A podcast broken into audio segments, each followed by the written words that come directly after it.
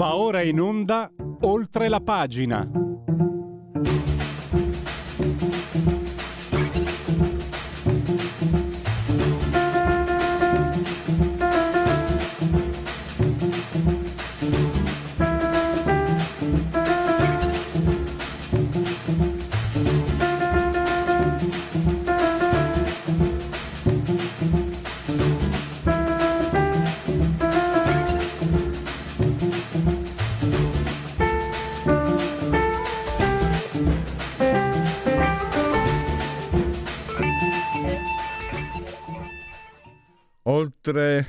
La pagina Radio Libertà. Cominciamo, eh, tra poco dovremmo avere il primo ospite, eh, parliamo, parliamo di fascismo, perché hanno ragione quelli che dicono l'onda nera, eccetera.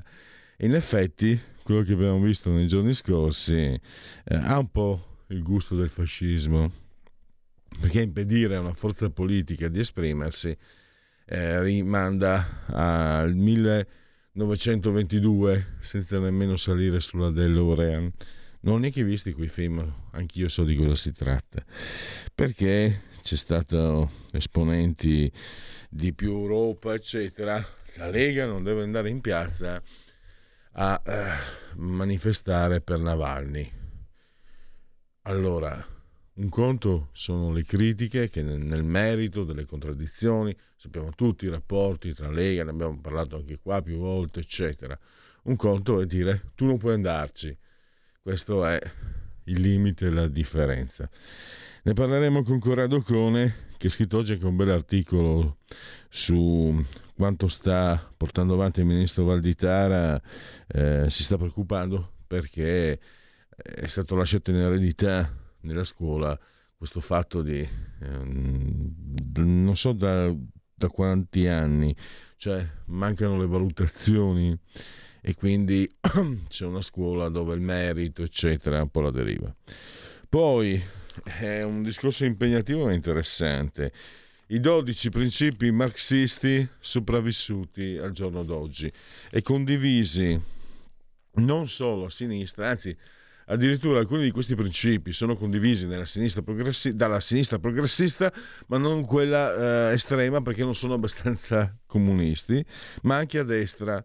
E eh, attenzione, un discorso complesso del professor Paolo Musso che poi eh, ci riporta a un libro di Václav Havel, Il potere dei senza potere, dove eh, Havel, geniale, eh, la primavera di Praga, poi diventò addirittura prima presidente della Cecoslovacchia e poi della cos'è, Repubblica Ceca. Sì, scusa.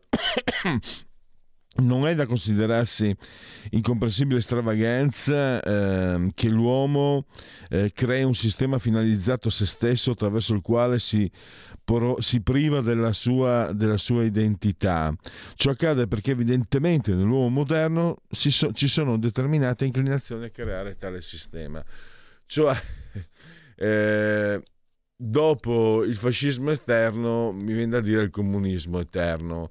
E poi ne parlerò col professor Musso, il fatto che si quando si guarda a sinistra e non sei diciamo politicamente coinvolto comunque quello che viene fatto a sinistra ha il sapore del rivoluzionario, no? del contro il potere. Poi non è così, poi ci sono tanti distinguo. E infine, oltre la pa- eh, scusate, parola di scrittore, Gino Marchitelli, la rubrica che si avvale di, della imprescindibile collaborazione di Patrizia Gallini di Ardesce Comunicazione, Gino Marchitelli che ci parla della settima uscita del commissario Lorenzi tra Milano e Ventimiglia quindi un commissario molto amato, molto conosciuto e molto molto interessante anche eh, Gino Marchitelli. Gino Marchitelli ha una vita di eh, militanza vera, autentica, ve lo dico anche subito, a sinistra, ma di quelli veri, di quelli eh, dei tempi delle piattaforme nei primi anni Ottanta, quando Leni cominciava già a, a, sforbiciare i diritti dei lavoratori, quindi uno di quelle, una persona che impegnata, infatti non, ha, non, è consigliere regionale o parlamentare, ma anche scrittore. E poi una considerazione che facevamo con Gino, molto interessante. Il noir, per essere credibile, per, e, e, ha successo anche per questo, deve riprendere gli aspetti del quotidiano con le sue problematiche. quindi davvero di tutto. Parliamo subito con eh, Corrado Cone, lo abbiamo in collegamento Skype, lo vedo e lo saluto. Benvenuto dottor Ocone, grazie per essere qui con noi. No, in effetti questo è stato solo l'ultimo e più eclatante episodio eh, di tutta una serie di, di, episodi che rispondono a un principio molto preciso e particolare eh, che ha, eh, diciamo, sali- solide radici a sinistra, cioè il principio dell'esclusione. Cioè eh, la sinistra ha una concezione abbastanza strana della democrazia, mm, eh, si definiscono i veri democratici, però la, in effetti nel loro DNA non c'è la democrazia. La cosa poi paradossale, assurda, che fa parte un po' eh, di tutte diciamo, quelle contraddizioni che noi ogni giorno rileviamo, eccetera, è che, ehm, è che appunto eh, insomma eh, non ci si guarda nei propri occhi e si accusa gli altri di non essere democratici. Ora, la democrazia appunto è, eh, deve garantire a tutti la libera partecipazione a un, a un, convegno pubblico, non si può dire tu non ci vieni perché non hai il sangue giusto, non hai le credenziali giuste, questo avviene diciamo nei regimi dittatoriali. E quindi, e, e quindi e, e poi la cosa paradossale è che appunto, eh, ulteriore paradosso, è che si convocano delle eh, manifestazioni per affermare la libertà e, e, non la si afferma proprio in se stessi. Ma poi, eh, insomma, questa è una vecchia lunga storia perché, per esempio, quanti eh, comizi del centrodestra, della destra sono stati contestati da gruppi di facinorosi eh, che volevano togliere la parola. Una cosa che non, è, non mai succede all'incontrario, anche perché se solo succedesse verrebbe inscenato tutto un pandemonio sull'emergenza democratica, sulla deriva neofascista, eccetera.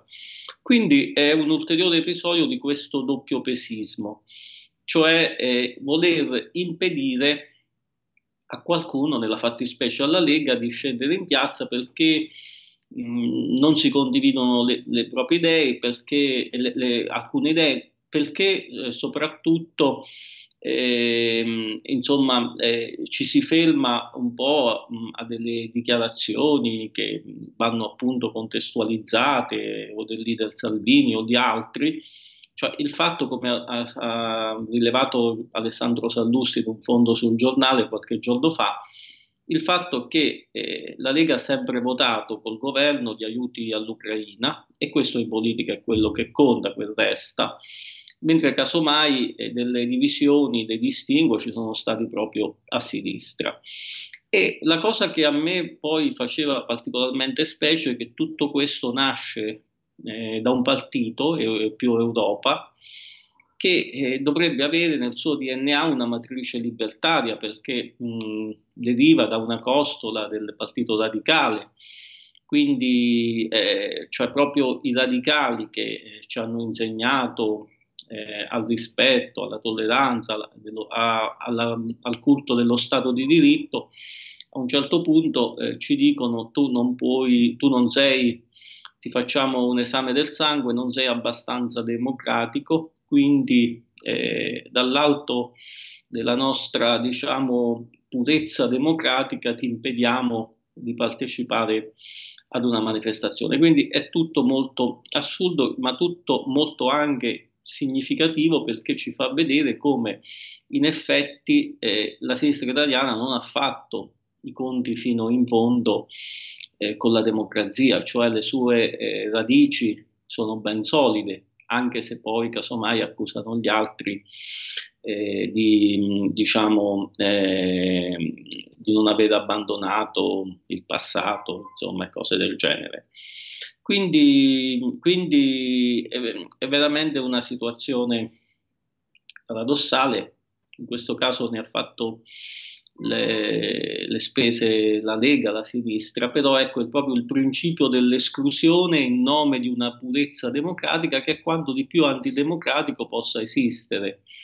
Cioè io eh, ti escludo perché eh, voglio eh, affermare la non esclusione eh, degli altri, cioè quindi è qualcosa di veramente paradossale, il cosiddetto antifascismo eh, dei fascisti.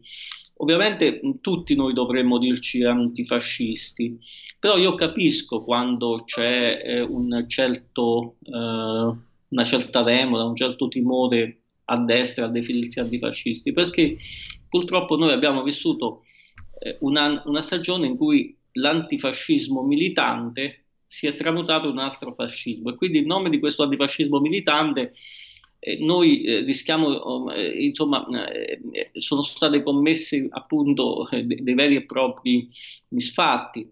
Quindi, eh, e quindi c'è una remora a dire quello che dovrebbe essere chiaro a tutti, che oggi non si può non essere antifascisti come non si può non essere anticomunisti.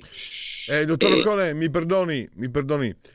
io che, che ho, il mio vero lavoro, ha detto stampa, ho trovato un escamotage per chi non è di sinistra però dirsi antifascisti e poi confondersi con questi che poi di, di fatto sono, hanno un atteggiamento fascista, no? sarebbe un cortocircuito. Non fascista. Io che personalmente non posso sopportare il duce, il fascismo, queste cose qua, non ne posso proprio, eh, sono mh, mm, quasi antropologico per me detestare quella forma di essere per non parlare poi storicamente, leggi razziali, la guerra, eccetera. Il fatto poi quando ero giovane io, i fascisti, il dottor Ocone, erano quelli che andavano a picchiare gli operai che facevano i picchetti per gli scioperi, quelli legittimi però, quelli veri, quelli giusti, quelli che meritavano, per avere i diritti, non uh, quelli inventati per appoggiare un governo di comodo e i fascisti erano quelli che piccavano gli operai. Io, figlio d'operaio, poi operaio, a me i fascisti stanno enormemente sulle, su, sui maroni, come dicono qua a Milano. Però dirmi antifascista come quelli che leggi su Repubblica, come, come Giannini, quella gente lì, che poi, che poi evoca i culacchi uccisi da Stalin, non so se mi spiego, ho trovato, mi, mi, per il momento mi identifico non fascista. Cosa ne pensa, dottor Cole? Può bastare no, per il momento? No, non sono d'accordo, le dico ah. perché mi permetto insomma di non essere d'accordo. Eh, ma è, è, per che, è, per quello che, volevo dirlo, proprio per, per mettere no, alla prova la bontà di quello, se, se vale o meno quello che ho scelto io. Perché richiama eh, una formula che aveva mm, vigore in ambito intellettuale, la fece proprio, se ricordo bene, pure Bobbio negli anni 50, dove eh, una certa corrente mh, mm, terza forzista, azionisti, eccetera, eh, insomma dicevano che bisognava eh, essere antifascisti e non anticomunisti, ma non comunisti che significava, con questo distinguo, che cosa loro volevano dire? Volevano dire che il comunismo era poi tutto sommato una nobile idea applicata male, che comunque i comunisti erano in una fase di evoluzione storica, che bisognava gettare ponti e dialogare con loro. Non a caso una delle riviste di quest'area si chiamava Il Ponte. Quindi tutto il dialogo con i comunisti, anche di persone che insomma erano, si definivano liberal democratiche, e loro dicevano eh, noi per le basi stesse della nostra Costituzione dobbiamo essere antifascisti e poi ci sono gli antifascisti comunisti e gli antifascisti non comunisti, ma non possiamo non essere anticomunisti perché eh, era un falso sillogismo. Quindi, insomma, dire non fascista mi ricorda un po' questo falso sillogismo col segno cambiato. Quindi, secondo me, bisogna un po' depurare le parole cioè bisogna eh, cominciare ad avere l'orgoglio di dirsi antifascisti, ma l'antifascismo vero, non quell'antifascismo militante e intollerante che eh, aveva fatto le sue prove già nei primi anni del dopoguerra, tanto che appunto, come dicevo, eh, Pannunzio eh, aveva coniato questa espressione, questa formula molto esplicativa, dice il, il fascismo degli antifascisti, ma che poi mh, in qualche modo eh, negli anni 90, anche attraverso l'opera di quello che propriamente è stato chiamato revisionismo storico, che aveva significato anche una rinascita in Italia, o anzi una nascita perché non c'era mai stato del liberalismo, diciamo questo, eh, questa consapevolezza aumentata. Poi stranamente con gli anni a venire, eh, forse proprio perché la sinistra è alla ricerca di un'identità che non ha, l'antifascismo è diventato quello militante e fascista, fra virgolette, che avevamo conosciuto. Quindi eh, bisogna eh, avere la forza di opporre a questo antifascismo falso un antifascismo vero e in più riprendere un discorso che oggi faceva molto bene Antonio Socci sul libro, cioè dobbiamo, ehm, dobbiamo dire che eh, bisogna, a devono avere finalmente il coraggio, come noi abbiamo il coraggio di dirci antifascisti, di dirsi anticomunisti, cosa che non avviene perché, diceva Socci stamattina sul libro, anche quando si, eh, parla, eh, si parla diciamo, eh, dei crimini commessi in Unione Sovietica, si parla di stalinismo e non di comunismo, quasi come si volesse salvare l'idea comunista e quasi come si volesse ignorare il fatto che quei crimini erano iniziati già con Lenin prima di Stalin e sono continuati dopo anche Stalin e che sono i crimini eh, eh, a cui eh, diciamo di tutti i regimi comunisti che poi si sono affermati nel mondo, da Cuba al Nicaragua e via discorrendo. Quindi eh, secondo me bisogna un po' ristabilire il vero significato delle parole. E, ehm, e, e soprattutto dobbiamo eh, premere perché anche la sinistra, eh, anche a sinistra si abbia il coraggio di dirsi anticomunisti, cosa che oggi ancora paradossalmente non lo si ha perché Socci faceva riferimento a un fondo, mi sembra di ieri, di Polito sul Corriere della Sera dove si diceva i crimini dello stalinismo, ma non e, e, diceva, e, e quindi quasi mh, insomma, distinguere lo stalinismo come una sorta di deviazione eh, di qualcosa che in sé non era un male, invece era un male, cioè proprio è l'idea che è sbagliata, l'idea di comunismo, un'idea che non può non portare a quelle conseguenze che poi storicamente ha sempre portato. Certo, infatti a destra non si dice hitlerismo, mussolinismo, è sbagliato il fascismo e il il nazismo sono sbagliati, stop, quindi il comunismo in quel senso è, è sbagliato. Dottor Ocone, eh, abbiamo due minuti, volevo, non volevo perdere l'occasione avendola eh, nella disponibilità della nostra radio di riprendere il suo articolo proprio di oggi. I giudizi a scuola formano il carattere. Mi dispiace avere così poco tempo per un tema così importante, ma almeno diciamo una, una intro no? di, di, di, quello che è eh, questa situazione che lei tratta appunto nel suo editoriale di oggi su Libero. No, ma in effetti la scuola italiana è un po' eh, sopraffatta eh, da queste teorie psicopedagogico-sociologistiche, mm, insomma, che hanno cominciato a manifestarsi forse nel 68 e che poi sono continuate. Per cui i, i ragazzi vanno protetti, l'insegnante non deve avere autorità, eh, ma le decisioni le vanno prese collegialmente, il tutto per creare un mondo dove eh, l'individuo si, eh, sia iperprotetto, rassicurato, eh, la pensi in maniera politicamente corretta, eccetera. È tutto il contrario di quello che dovrebbe fare la scuola, perché la scuola dovrebbe mettere di fronte poco alla volta di fronte alle difficoltà della vita e quindi eh, creare un carattere. Quindi la formazione di un carattere, quella che un tempo si chiamava la tempra, questo è lo scopo. Eh, non a caso io ricordavo come proprio mh, nel, eh, nel, periodo d'oro della Old England, cioè della vecchia Inghilterra, periodo d'oro del liberalismo, eh, le, scuole, le, scuole, di elite erano una cosa seria, non erano luoghi di indottrinamento woke come in qualche, qualche caso sono diventate oggi, ma erano una cosa seria, severe, rigorose, meritocratiche, premiavano anche, però eh, perché? Perché appunto eh, e anche i genitori, devo dire, eh, erano in qualche modo severi con i propri figli. Allora sembra strano, sembra un controsenso, ma è così uomini liberi, che poi significa sostanzialmente uomini che hanno, eh, che hanno diciamo, una dirittura morale, che hanno la forza di difendere le istituzioni, che hanno, eh, eh che hanno che non, eh, che, uomini di forti ideali e che guardano in faccia a nessuno, questa tipologia di uomini, che è quella che fa grande le nazioni, eccetera, che le fa anche libere, questa tipologia di uomini eh, nasce eh, solo se appunto eh, si, eh, poco alla volta si abituano i ragazzi alle difficoltà della vita e anche ad essere giudicati. E quindi ehm, eh, finire per giustificare tutto, per non dare i meriti a chi, a chi appunto li merita, per eh, proteggere in maniera così crea, insomma, non vorrei essere fraintesi in tempo dove ogni parola viene costantemente fraintesa, crea delle mammolette, e cioè certo le mammolette non sono coloro che poi possono difendere.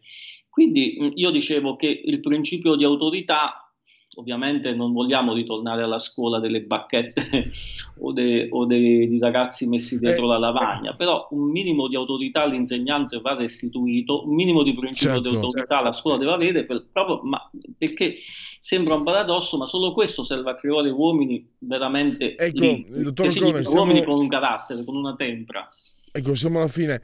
Volevo solo eh, aggiungere proprio, purtroppo siamo alla fine prima ancora che di autorità, perché non parlare di responsabilità? Cioè lo studente che si trova a che fare con insegnanti che non si prendono nemmeno la responsabilità di giudicarli.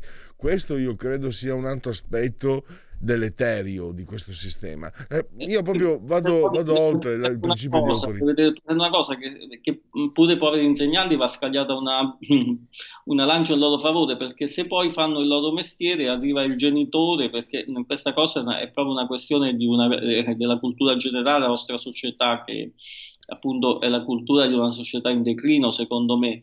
E quanti insegnanti appena si prendono proprio responsabilità poi sono eh, insomma, addirittura querelati da genitori iperprotettivi e iper... Eh, quindi sì, è, è, è, proprio un sistema completo, una mentalità che va cambiata dalla radice. Certo, siamo, siamo alla fine. Allora, io ringrazio ancora Corrado Cone, potete leggerlo anche oggi sulle pagine di Libero. Grazie ancora, risentirci a presto. Grazie, grazie a voi.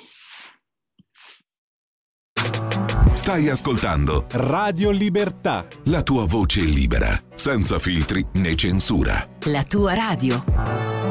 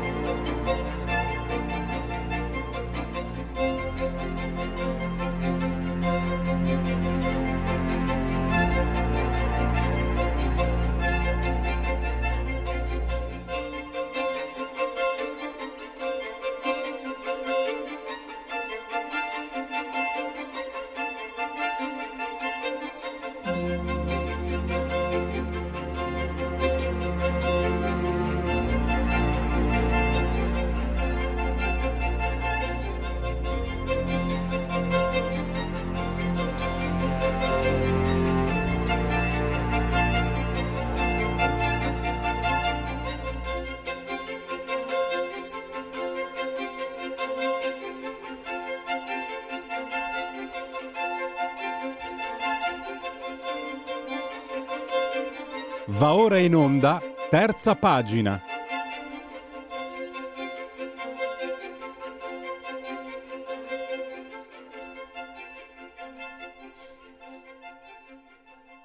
Sempre oltre la pagina, terza pagina, sempre Radio Libertà. Allora, prima abbiamo parlato anche di comunismo e di esami.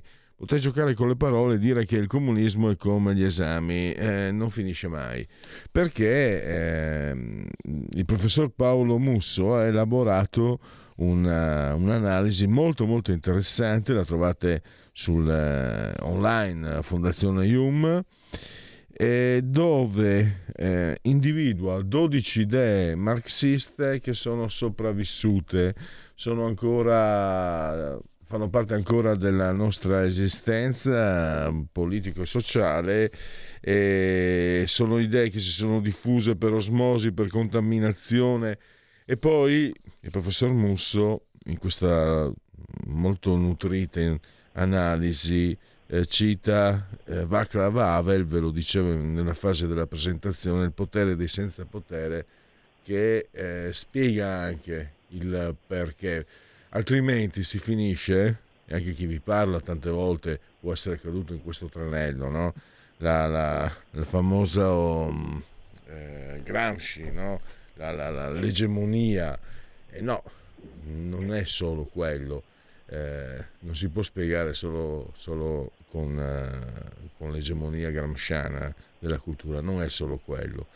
E, e, studiando perché eh, richiede studio e analisi quello che ha scritto il professore. Stavo pensando che nella percezione anche di persone laiche, no? come sottoscritto, che eh, come prima diciamo impegno politico conosce la Lega 30 anni suonati, prima eh, il comunismo veniva percepito come qualcosa di rivoluzionario. Che Guevara era, era un mito con, anche abbastanza comune e condiviso anche per chi come me proprio non, non masticava, anzi ero apolitico, ero quasi qualunquista. E, e questo, questo, ha i suoi perché. Va bene, io l'ho messo giù molto semplice, adesso ci pensa il professore a chiarirci e analizzare, a scendere nella profondità. Professore, professor Paolo Musso, grazie eh, per essere qui in collegamento con Radio Libertà. Buongiorno, grazie a voi per l'invito, è sempre un piacere. Allora, professore, veramente il, il, suo intervento sulla Fondazione Iuma è davvero molto interessante eh, perché ci sono queste 12, 12, idee che sono diffuse, che lei spiega, analizza. Poi c'è la, parte, la seconda parte, spiega come mai, no? Non è solo, come dire, la sua, non è una denuncia, è un'analisi, che poi vuole anche spiegare perché siamo... Eh, perché questo accade, no? senza diciamo cercare delle, dire, degli alibi, no? ma c'è, dicevo prima, l'egemonia gramsciana di cui lei proprio non parla, non se ne occupa. Ci sono dei motivi. Io ho trovato molto, sinceramente mi dispiace per la mia ignoranza, non conoscevo il, sapevo di cosa si trattava, ma non ho mai letto il saggio di Vaclav Havel, grave mia mancanza, però intanto ho letto lei e comincio a saperne un po' di più. Andiamo con ordine questi 12, 12 principi che, che, si vedono anche materialmente, no? eh, per esempio anche la demonizzazione dell'avversario, eccetera, eccetera. Eh, partiamo da questo, professore, abbiamo, abbiamo un po' di tempo per, per parlarne. Sì, eh, allora questo appunto come ha detto lei eh, è proprio un'analisi eh, dire fenomenologica, empirica, cioè, eh, poi io ho cercato di spiegare il perché, ma queste sono cose che si constatano se uno guarda con un minimo di attenzione quello che succede, non è che nasce da una mia teoria, eh, è evidente che ci sono questi atteggiamenti e, che, e questa è la cosa più importante, che è evidente che sono condivisi senza spesso rendersene conto anche da molti che sono eh, ben lontani dal, eh, in teoria dalle ideologie di sinistra, eh, addirittura anche da molti anticomunisti dichiarati. adesso non so se possiamo elencare tutte, ma io vorrei che, mh, per esempio citare quelle che mi sembrano quelle le più importanti, c'è lo, sicuramente per esempio lo statalismo, lo statalismo eh, anche eh, paradossalmente viene fuori, per esempio, faccio l'esempio della eh, legge Gelmini sull'università, la Gelmini era un'anticomunista dichiarata, però ha fatto una legge di stampo sovietico perché in teoria eh, proclama l'autonomia e la libertà dell'università, eh, però poi eh, ogni passo che uno fa deve rendere conto allo Stato, chiedere autorizzazioni e questo è esattamente come funzionava l'Unione Sovietica, dove eh, forse non tutti lo sanno, ma la Costituzione di Stalin eh, proclamava, garantiva la libertà di pensiero e di opinione, però poi in concreto bisognava chiedere un'autorizzazione eh,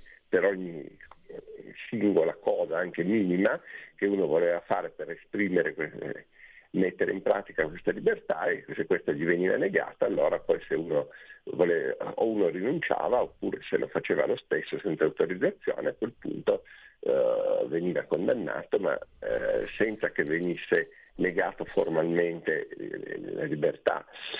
Ma le, c'è sicuramente il, diciamo, il progressismo generico, ormai eh, tantissimi pensano, quasi tutti pensano che eh, almeno nell'area liberal che eh, è questa grande divisione che si sta creando. Io ho cercato per parecchio tempo una definizione adeguata, poi alla fine mi sembra che la migliore sia questa qua che se non sbaglio è stata di Marcello Veneziani, che comunque io ho ripreso da Ricolfi, cioè tra liberal, che è più o meno la sinistra istituzionale fino al centro-destra, eh, in Italia diciamo dal, dal, PD fino al PD anche 5 Stelle fino a Forza Italia e eh, anche forse non completamente, forse non tutta Forza Italia, ma buona parte.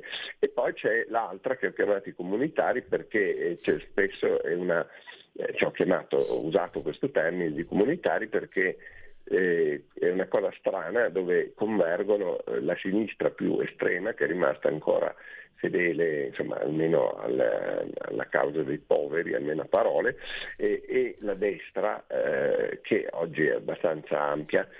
Eh, comunque eh, questa, nell'area libera sicuramente eh, tutti accettano l'idea che comunque il progresso non si può fermare, che indietro non si torna, che tra l'altro è un'idea, è incredibile che questa idea si continui a sostenere in un momento in cui stiamo dedicando gran parte delle nostre energie a disfare quello che abbiamo fatto negli ultimi decenni.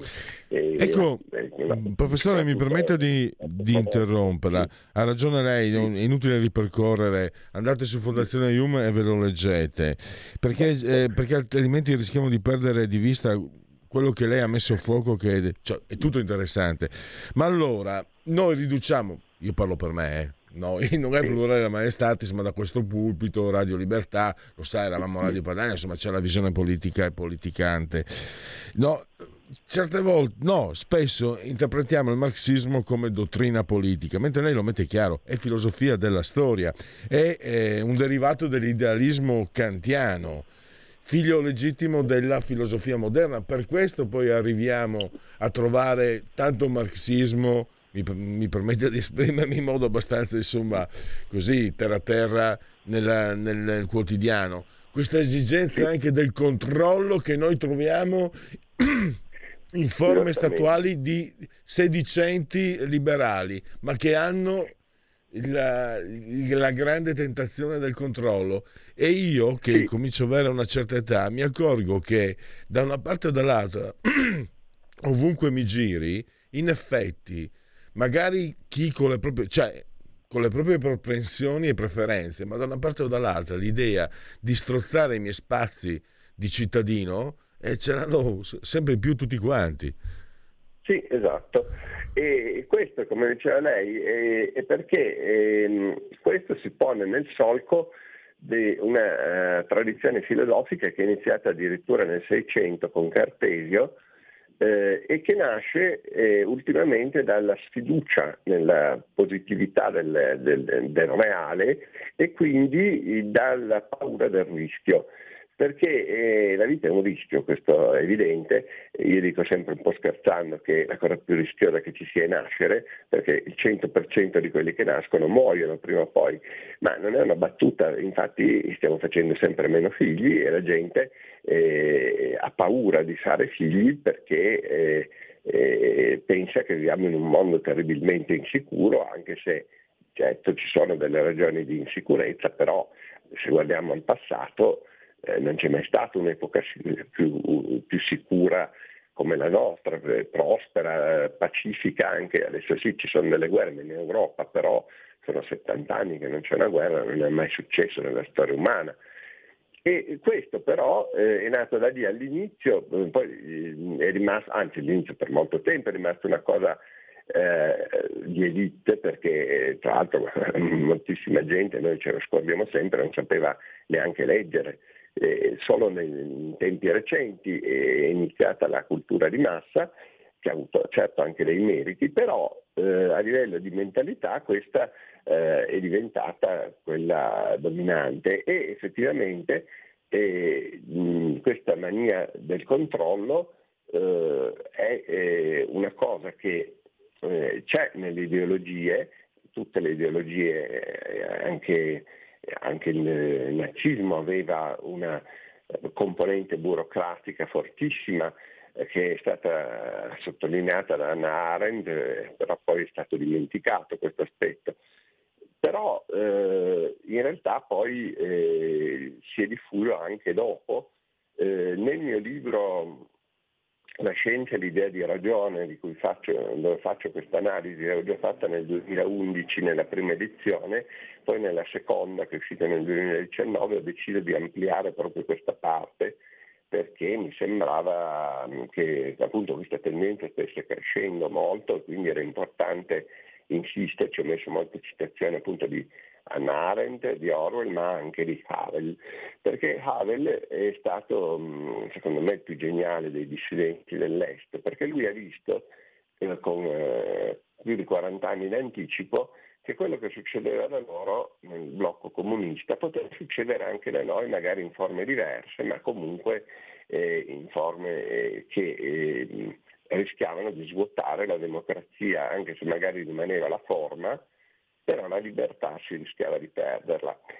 E lui si chiede anche perché succede questo e, e, e dice che evidentemente nell'uomo moderno eh, una, ci sono delle tendenze a creare un sistema di questo tipo, anche se poi magari quando ci siamo dentro non ci piace, però eh, intanto è quasi una tendenza quasi irresistibile. No?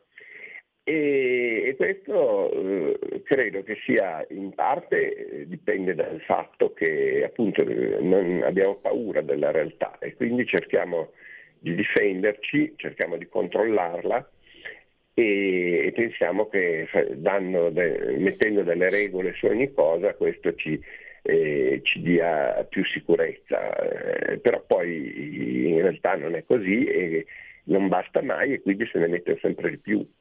Mm. E, e ecco, profes- è, professore, eh, c'è un punto, mi permetta di interromperla, eh, che si collega a quello che stava dicendo però, no? il, il, dogma centrale della modernità, no? l'idealismo kantiano. Ecco, volevo eh, capire meglio il dogma centrale della modernità per cui noi non possiamo incontrare la verità nell'esperienza, no? l'esperienza che è qui imperfetta e fallace che va poi eh, che è coscienza dell'uomo moderno, mi permette di esprimermi con parole mie, professore, poi eh, è una domanda praticamente la mia espressa magari in maniera un po' terra-terra, che poi eh, porta l'uomo a cercare al di fuori di sé, della sua indefinitezza, della sua fallacia, un sistema idealistico, un sistema che funzioni. E sembra quasi, mi pare di capire che l'uomo moderno non può farne a meno di cercare, tutto sommato vedo anche in certi, io li, mi permetto di definirli fanatismi, da questo punto di vista sono ignorante e libero nella mia ignoranza, la woke culture mi sembra sia anche questo, cercare la, al di fuori dell'esperienza reale la forma, la, forma eh, del, la verità che, non è, che però non è certo. praticabile. Prego professore, a lei la parola. Sì, quello che eh, io in questo libro avevo eh, chiamato dogma centrale della modernità proprio questa idea, che in realtà nasce eh, anch'essa con Cartesio, ancora prima di Kant, eh, cioè che la verità non si può trovare nell'esperienza, per cui o rinuncio alla verità oppure, eh, e allora cado nel relativismo, oppure se voglio la verità devo cercarla prescindendo dall'esperienza e quindi cado nell'ideologia eh, razionalismo che poi porta all'ideologia sul piano politico.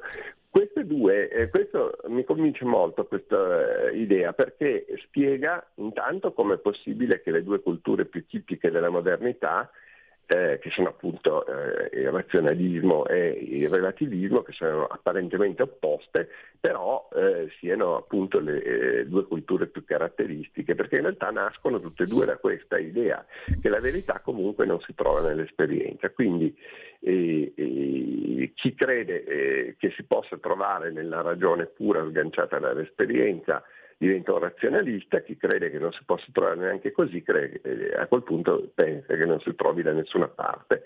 Il paradosso è che questa idea è nata proprio mentre nasceva la scienza moderna con Galileo, eh, a cui eh, in genere Cartesio viene accomunato in modo del tutto assurdo perché lui aveva esplicitamente rifiutato il metodo di Galileo eh, oltre che nella pratica evidentemente, eh, ma l'ha anche eh, proprio rifiutato esplicitamente in una famosa lettera, cioè non famosa, che una lettera a Mersenne che dovrebbe essere famosa, ma non lo è perché non viene mai citata. E, e la scienza si basa sul principio opposto, che la verità si trova nell'esperienza, anche se bisogna usare pure la ragione, ma ragione e esperienza collaborano. Invece la modernità sono, sembra che siano separate e questo lo, lo, stiamo vedendo anche proprio nella pratica più spicciola eh, e questo alla lunga porta a un atteggiamento schizofrenico evidentemente. E, e, e, e, poi in questo c'è un'altra cosa anche che eh, secondo me favorisce molto ed è l'ossessione che abbiamo per la giustizia e l'uguaglianza, che però appunto anche qua le vogliamo raggiungere senza rischiare. E quindi invece che, cercarle attraverso la libera responsabilità di ciascuno, anche lì vogliamo arrivarci con un sistema di regole. In questo senso certamente è la cultura walk che è l'estremo eh, sviluppo del politically correct eh, va in questa direzione, però non è l'unica. Eh, un po' su tutto è così, anche sul Covid eh, si è messo una, certo qualcosa bisognava fare, però a parte che magari bisognava fare cose diverse da quelle che abbiamo fatto, però eh, questo ha portato comunque a una proliferazione di, eh, anche lì di regole di ogni tipo eh, e che purtroppo questa tendenza si è mantenuta anche dopo. E sicuramente eh, si è molto accentuata questa tendenza dopo il Covid e, e, chiaramente questo poi ha anche dei rischi di autoritarismo perché è chiaro che eh, alla lunga se si mettono troppe regole da, dall'alto, eh, oltre a impedire eh, proprio la vita, rendere un inferno la vita delle persone, sì, c'è anche proprio un rischio eh, di limitare di fatto, proprio come diceva Havel, eh, anche la libertà politica eh, e quindi la democrazia nel senso sostanziale del termine. E, ehm, Professore, vorrei dire, sì, mi dica. Volevo capire, abbiamo ancora due o tre minuti, se si può capire. Allora, questo sistema che lei ha mm, così ben uh, descritto, che lei, ci, che lei ci fa capire, che tipo di sviluppo può avere a questo punto? va verso come dire, un'autoconclusione, un'autodistruzione, va verso evoluzioni che sono comunque imprevedibili. Lei eh, rimarrà uguale a se stesso fino a un'implosione? Sto andando ovviamente a tentoni sì. per cercare di capire. Ma guardi, Mi... io Prego. penso che eh, se continuiamo così finirà male, questo è evidente, anche perché poi adesso questa atteggiamento eh, si sta purtroppo tenendo anche in molte questioni che riguardano eh, il problema ecologico che esiste davvero ed è molto serio, però molte delle soluzioni sono assurde, anche su questo ho scritto qualcosa sulla fondazione IUM e, e mi riprometto di scrivere anche altre cose in futuro, quindi se qualcuno vuole può andare a vedere lì. Però ehm, e l'altro problema è che questo atteggiamento eh, va molto d'accordo con lo sviluppo del digitale, eh, perché il digitale tende per sua natura alla standardizzazione e quindi eh, questa idea che il digitale ci salverà, che tra l'altro è falsa, perché dal, cioè, si dice soprattutto per l'ecologia, ma eh, il digitale sta diventando la prima causa di inquinamento e di consumo energetico del mondo e per la stragrande maggioranza questo avviene per fare cose del tutto inutili, addirittura stupide e dannose e, nessuno lo dice. Però eh, certamente eh, se si continua così va a finire male. Cosa deve cambiare? Deve cambiare secondo me appunto la mentalità di fondo, cioè bisogna ehm, eh, ricominciare da, e qui è importante eh, anche una volta di più a Havel che consiglia a tutti di leggere veramente Il potere dei senza potere, che tra l'altro è un libro breve, sono poco più di 100 pagine, però è pieno di idee geniali, sembra scritto oggi. E, e lui dice che bisogna ricominciare dalla, ehm, dalla persona in sostanza, eh, appunto è il contrario, perché molto spesso eh, noi cerchiamo la risposta in altre regole, in altri sistemi, in altre ideologie. Lui dice che invece bisogna ricominciare dalla persona e da quella che lui chiama le, le, l'ambito della vita e con questo devo dire c'è anche un filosofo molto noto di oggi che è Byung-Chul che dice cose molto simili, però nella parte costruttiva, non a caso lui ha letto Orwell e Arendt, però non mi pare che abbia mai letto Orwell, non lo cita mai, tende un po' a, a dare un giudizio negativo eh, non solo dell'ossessione per il lavoro che è una conseguenza delle regole, cioè, eh, eh, ma anche eh, del, mm, proprio del lavoro in quanto tale, questo non va bene. Il lavoro, se inteso nel modo giusto, è un'espressione della libertà, anche quella. Havel su questo eh, è molto più preciso. Però tutti e due dicono una cosa importantissima, e cioè che questa cosa ehm, ha veluto il concetto di autototalitarismo, eh, Byung-Chul ne usa altri ma sostanzialmente equivalenti, cioè che questa è una cosa che ci autoimponiamo. Eh, il grande fratello, eh, la sorveglianza continua, eh, ce la stiamo autoimponendo noi con eh, tutti i social, i vari gadget informatici, la distruzione del linguaggio lo stesso, un po' attraverso di nuovo questi sistemi, un po' attraverso il continuo svilimento della scuola, ma sono tutte cose che siamo noi che ci imponiamo, non è che c'è una dittatura che ce ne impone. Quindi siamo noi che dobbiamo eh, cambiare, svegliarci e soprattutto bisogna che eh, chi non è d'accordo cominci a prendersi le sue responsabilità, perché comunque eh, quando poi si va a vedere e ci si rende conto, ne parlavo proprio due giorni fa con Ricolfi, eh, sulla scuola, che lui sta facendo molto per cercare di contrastare queste tendenze eh, che sono, eh, folli che ci sono anche lì, e parlando con vari insegnanti lui si è reso conto che in realtà chi è contrario è la maggioranza, però stanno zitti perché eh, queste, chi porta avanti questo tipo di, di idee sono minoranze ma molto aggressive, molto motivate per cui uno ha la sensazione di essere in minoranza anche se non è vero, ha paura, uno certo. ha paura di parlare perché crede che tutti la pensino così.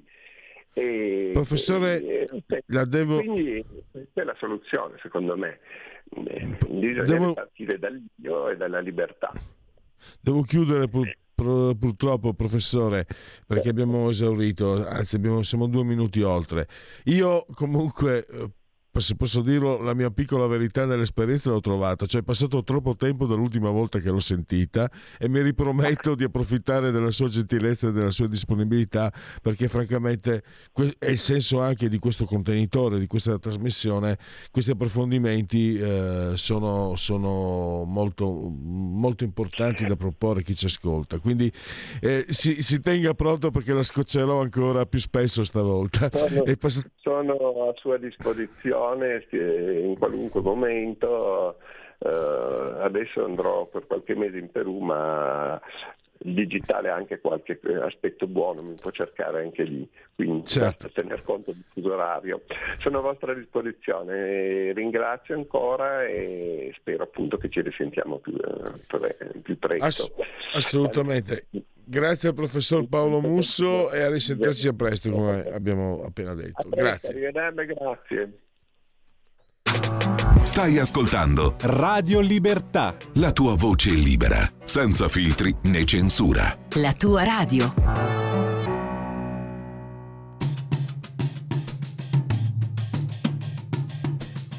Tutti non ce la prendiamo con la storia, ma io dico che la colpa è nostra.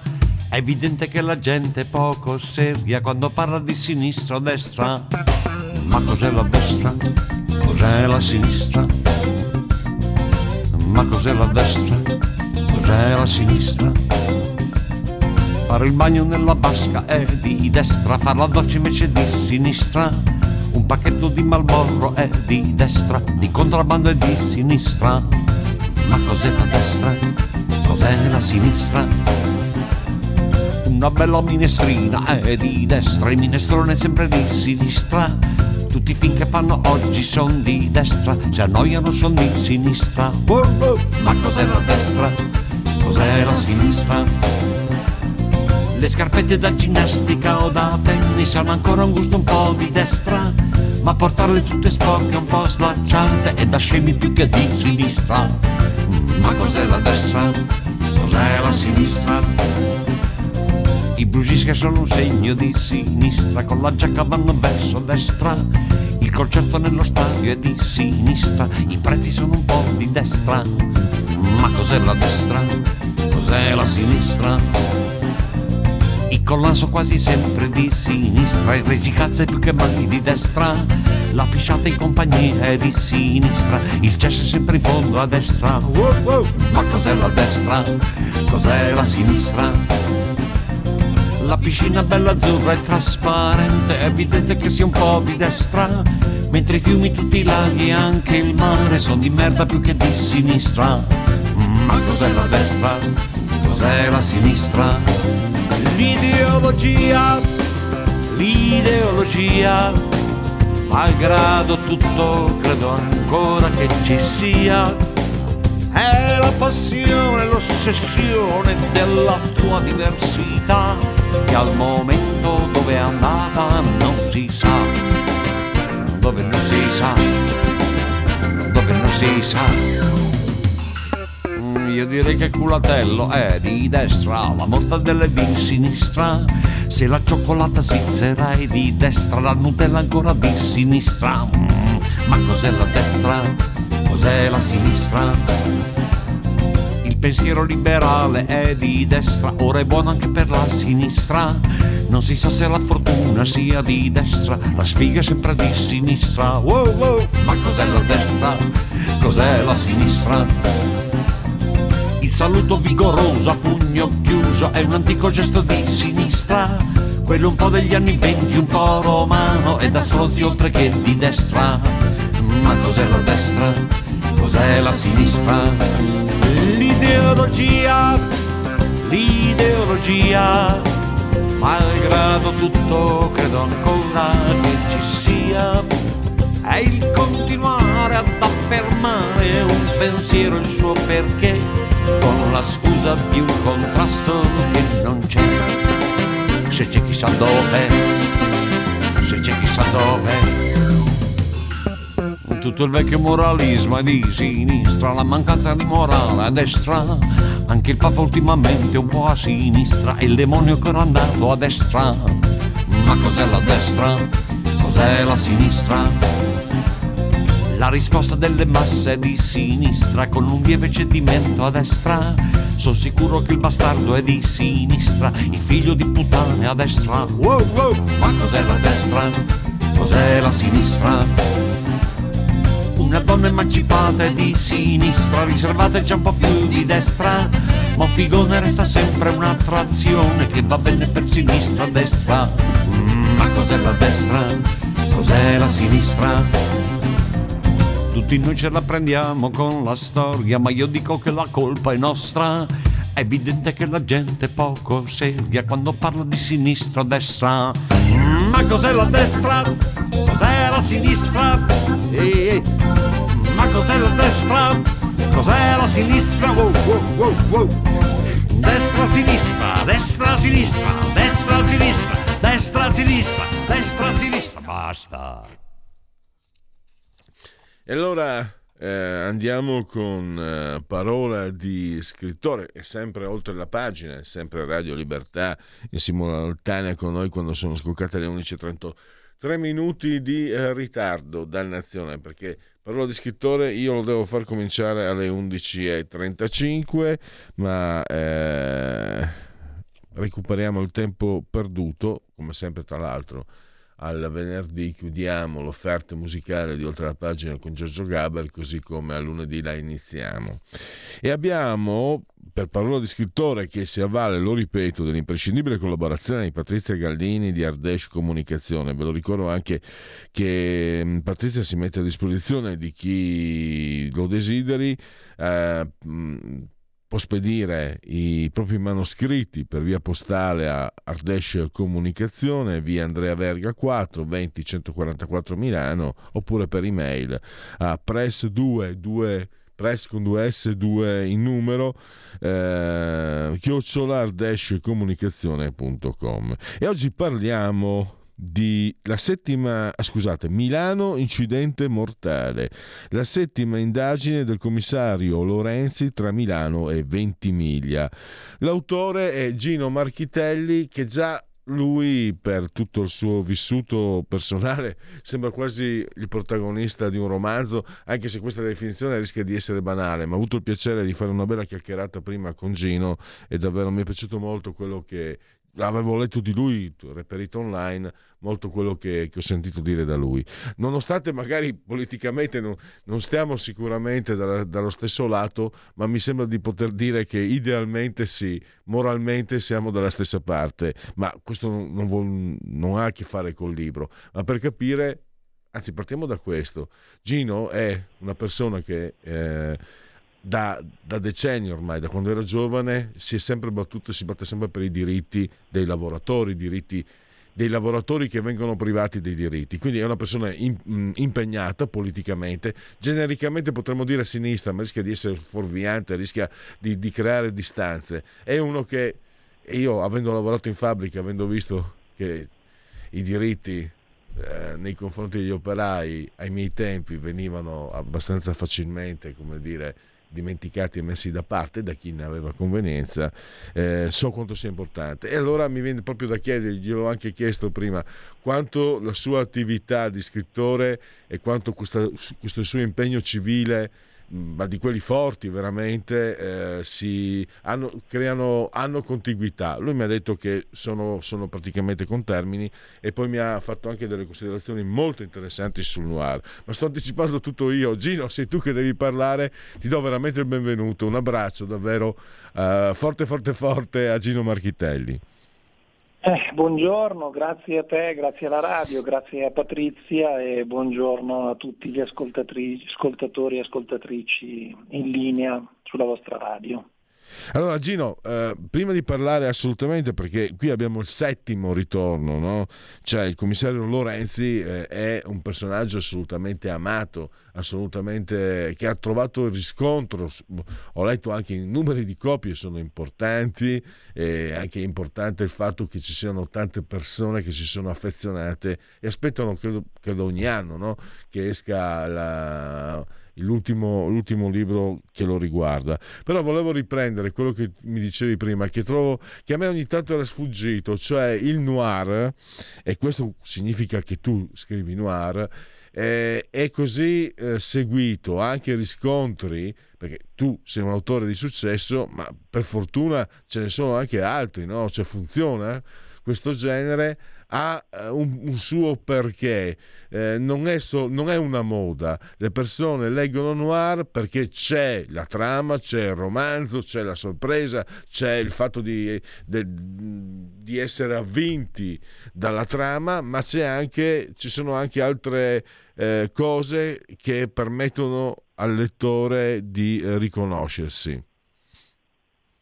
Sì, diciamo che mm, sono già 15-16 anni che il noir, che è una categoria del giallo, del giallo detto più in termini generici, il noir è una categoria è andato pian piano affermandosi nel panorama letterario nazionale, mentre a livello europeo è già molto più avanti rispetto all'Italia questa, questa linea, questa categoria, è andato affermandosi nel tempo perché il noir ha questa caratteristica, quella di andare a mettere le mani, scavare nelle contraddizioni e nei problemi eh, sociali, nei problemi che diciamo, affliggono l'umanità e la società, in questo caso italiana, in, uh, negli ultimi anni e quindi l'indagine, il delitto diventano, tra virgolette, una scusa attraverso il quale l'investigatore e il lettore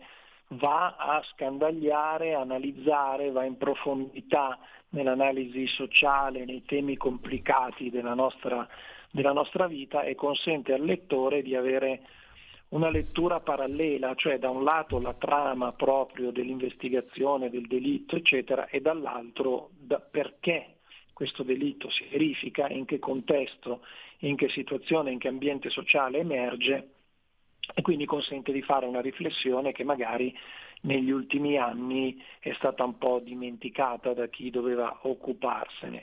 Ci sono grandissimi nomi, tu hai detto autori di successo, io sono sicuramente diciamo, uno degli ultimi tempi perché da 12 anni che scrivo e però diciamo, il, il, mio personaggio principe, il commissario Lorenzi, coadiuvato da Cristina, giornalista di Radio Popolare, ha trovato riscontro, apprezzamento e quindi continuo attraverso le sue indagini a parlare di temi importanti dei quali magari non ce ne si occupa più tanto. Questo tema del noir, degli autori di noir, è una cosa talmente importante, ha avuto un grande maestro originario che è stato Scerbanenko, tant'è che ancora mm. oggi in Italia c'è proprio il premio Scerbanenko che glorifica e dà e enorme visibilità agli autori che si occupano di questa cosa, quindi del tema sociale, l'analisi sociale. E eh, c'è anche un altro aspetto che mh, mm, aiuta, spinge, che, che, che permette eh, una, ancora una maggiore riconoscibilità. Eh, la location, chiamiamola così, no? cioè la scelta del, del, dell'ambiente dove sviluppare queste, queste, narrazioni e tu hai scelto Milano, eh, in questo caso tra l'Ambrate e, e, il Corvetto mi sembra. Ecco, questa è anche una linea dei, degli editori, fratelli Frilli editori, no? chiedono ai loro autori, c'è solo mi sembra questo vincolo, di ambientare le loro narrazioni eh, in una città ben individuabile, definita con tanto di nomi, vie, eccetera. Eh, se puoi dirci qualcosa di più. Milano si presta molto, Milano si presta molto, credo, a quello che è anche ciò che tu vuoi narrare, ciò che tu vuoi raccontare. Mi sembra. Eh decisamente, sì, scusa, decisamente Milano, la metropoli, ha dentro di sé questo crogiolo no, di bellezza e di disperazione che si uniscono e quindi ti consente per le contraddizioni stesse della città e della società che vive nella, nella città di poter raccontare diversi aspetti, diverse angolature, no, diversi particolari. Il noir ha questa caratteristica, oltre a quella che dicevo prima, della localizzazione ben definita. Infatti gli autori c'è quello di Genova, c'è quello di Sanremo, c'è quello di Bologna, c'è quello di Firenze. Quindi ognuno che eh, analizza e crea indagine e intriga il lettore, però andando a parlare di ambienti molto ben conosciuti, molto identificabili, che aiutano il lettore che vive in quelle zone a ritrovarsi e a incuriosirsi in maniera importante e aiuta i lettori a scoprire attraverso altri autori altri aspetti particolari molto più profondi delle altre città. Non so, prendiamo un esempio a Bologna, a Bologna ci sono tantissimi autori di noir che raccontano di storie e delitti ambientati a Bologna e un lettore milanese può, incrociando un libro ambientato a Bologna, andare a scoprire e a vedere una Bologna molto più eh, scura, molto più nascosta di quella che si è abituati a conoscere attraverso il turismo. Quindi questa parte letteraria della localizzazione, del racconto degli ambienti e dei quartieri è molto importante, si sposa con quello che dicevo prima dell'analisi sociale. Io sono nato e vissuto a Lambrate, sono nato a Lambrate nel 1959 quando il quartiere non era solo un quartiere ma era come se fosse un grande paese con tutta la gente che controllava i bambini, insomma c'era un clima più da paese che da quartiere di città. Sono rimasto talmente legato perché ho vissuto fino all'adolescenza, poi ampia adolescenza fino ai 20 anni, poi mi sono trasferito al Giambellino, altro quartiere importante, e quindi ho deciso di ambientare i miei personaggi principe nel commissariato che c'era una volta in via Clericetti, Lambrate, e quindi ancora oggi Lorenzi si muove tra le vie, tra il Parco Lambro, tra il Casoretto, tra Piazzale Loreto, eccetera, come sede, come inizio delle storie delle indagini. Dopodiché queste indagini ovviamente si spostano prevalentemente su Milano, ma non solo. In quest'ultimo libro infatti abbiamo un pezzo che si sposta a Ventimiglia, altra città che conosco molto bene, che quindi avevo mm. voglia un po' di raccontare. Esatto, appunto il titolo, la settima indagine è commissario Lorenzi tra Milano e Ventimiglia. Eh, che tipo è ehm, questo commissario Lorenzi, Gino? Come lo hai costruito? Eh, c'è qualcosa di, di, autobiografico, ci sono dei riferimenti ehm, per chi ancora non ha, non ha, avuto occasione di leggere i tuoi romanzi. Parliamo un po' del suo protagonista. Ah, diciamo che il commissario Lorenzi, nella mia idea iniziale, nella prima indagine che si chiama Morte nel Trullo, perché oltre ad essere ambientato a Milano si sposta in Salento, e doveva essere un eh, commissario di polizia molto onesto, molto democratico e mi veniva molto bene dal punto di vista onesto, quindi del rispetto della giustizia, della, della, dell'onestà, dello svolgere indagini senza subire pressioni, da parte del sistema giudiziario, però facevo fatica a renderlo democratico per eh, vecchi miei retaggi e quindi alla fine ho inserito una grande storia d'amore, una conoscenza tra lui e una giornalista di Radio Popolare di cronaca nera, molto, una donna molto all'avanguardia con una storia difficile alle spalle. E quindi si innamorano e sarà lei che indagine dopo indagine fa riflettere Lorenzi sul valore intrinseco della democrazia che deve essere all'interno della giustizia e quindi della ricerca dei colpevoli di delitti più o meno efferati. Lorenzi è all'inizio della sua storia ha poco più di 50 anni, ha perso sua moglie per una di quelle cose che fanno parte della vita purtroppo, che è un tumore al seno, è rimasto vedovo con due ragazzi eh, grandi che studiano all'università, una a Bologna e uno in Trentino, e lui si ritrova diciamo, improvvisamente con la perdita di questo grande amore e si butta sempre più a capofitto nella ricerca dei colpevoli di delitti molto complessi e complicati. Una caratteristica che gli ho messo, questa è autobiografica perché poi il personaggio in sé non ha niente di autobiografico se non la voglia di giustizia e di difesa degli ultimi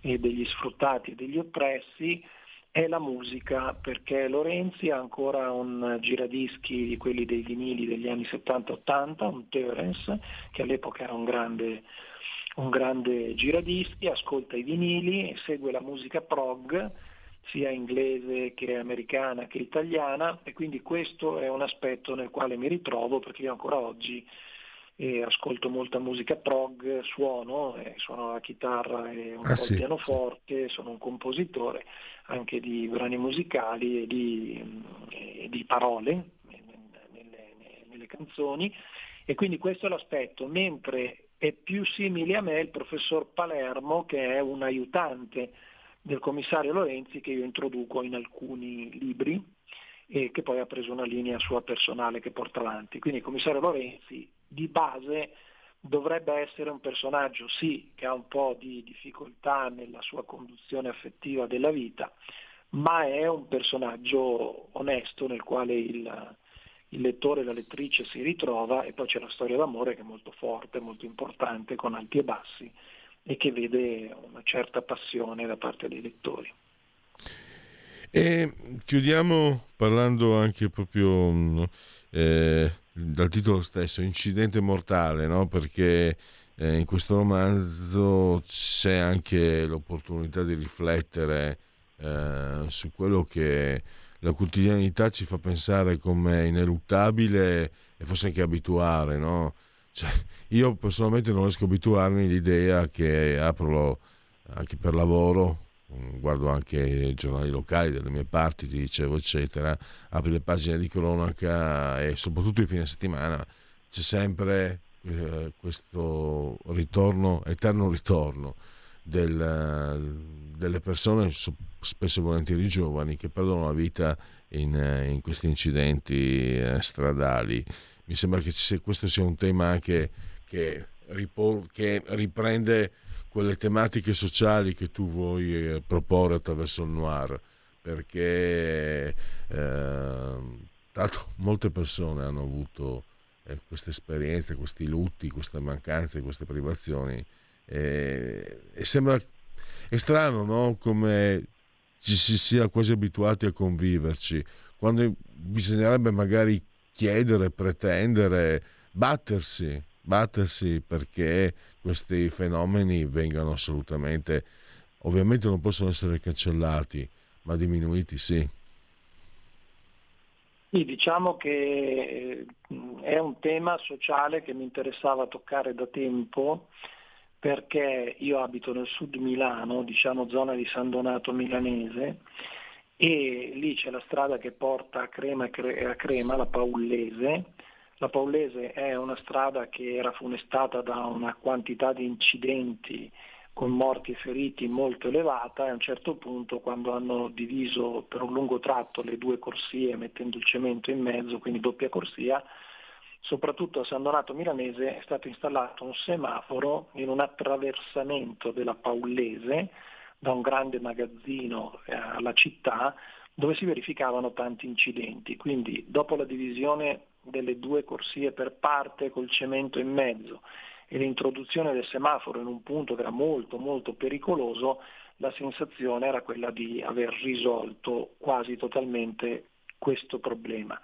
In realtà lì nel gennaio del 2022 arriva una macchina con tre ragazzi che hanno bevuto molto, hanno assunto sostanze, arrivano sparati a più di 100 all'ora con una grande macchina, passano con il rosso e colpiscono in pieno di fianco un'utilitaria dove c'erano solo una mamma e la figlia di 38 anni. La ragazza muore sul colpo, la madre in fin di vita e le immagini che si trovano ancora in rete oggi di quell'incidente danno una sensazione tremenda, ti si stringe il cuore perché quella macchina che è stata colpita non sembra neanche che abbia fatto un incidente, ma che sia stata colpita da un colpo di cannone di carro armato, cioè una roba pazzesca. E quella roba lì mi continuava a girare in testa anche perché metti il semaforo, cerchi di risolvere il problema, eppure la fatalità impone che mentre queste due donne passano col verde arrivano gli altri persi, che ovviamente non si fanno niente, li centrano e li uccidono. Allora per me la, la voglia di raccontare era legata a questo fatto.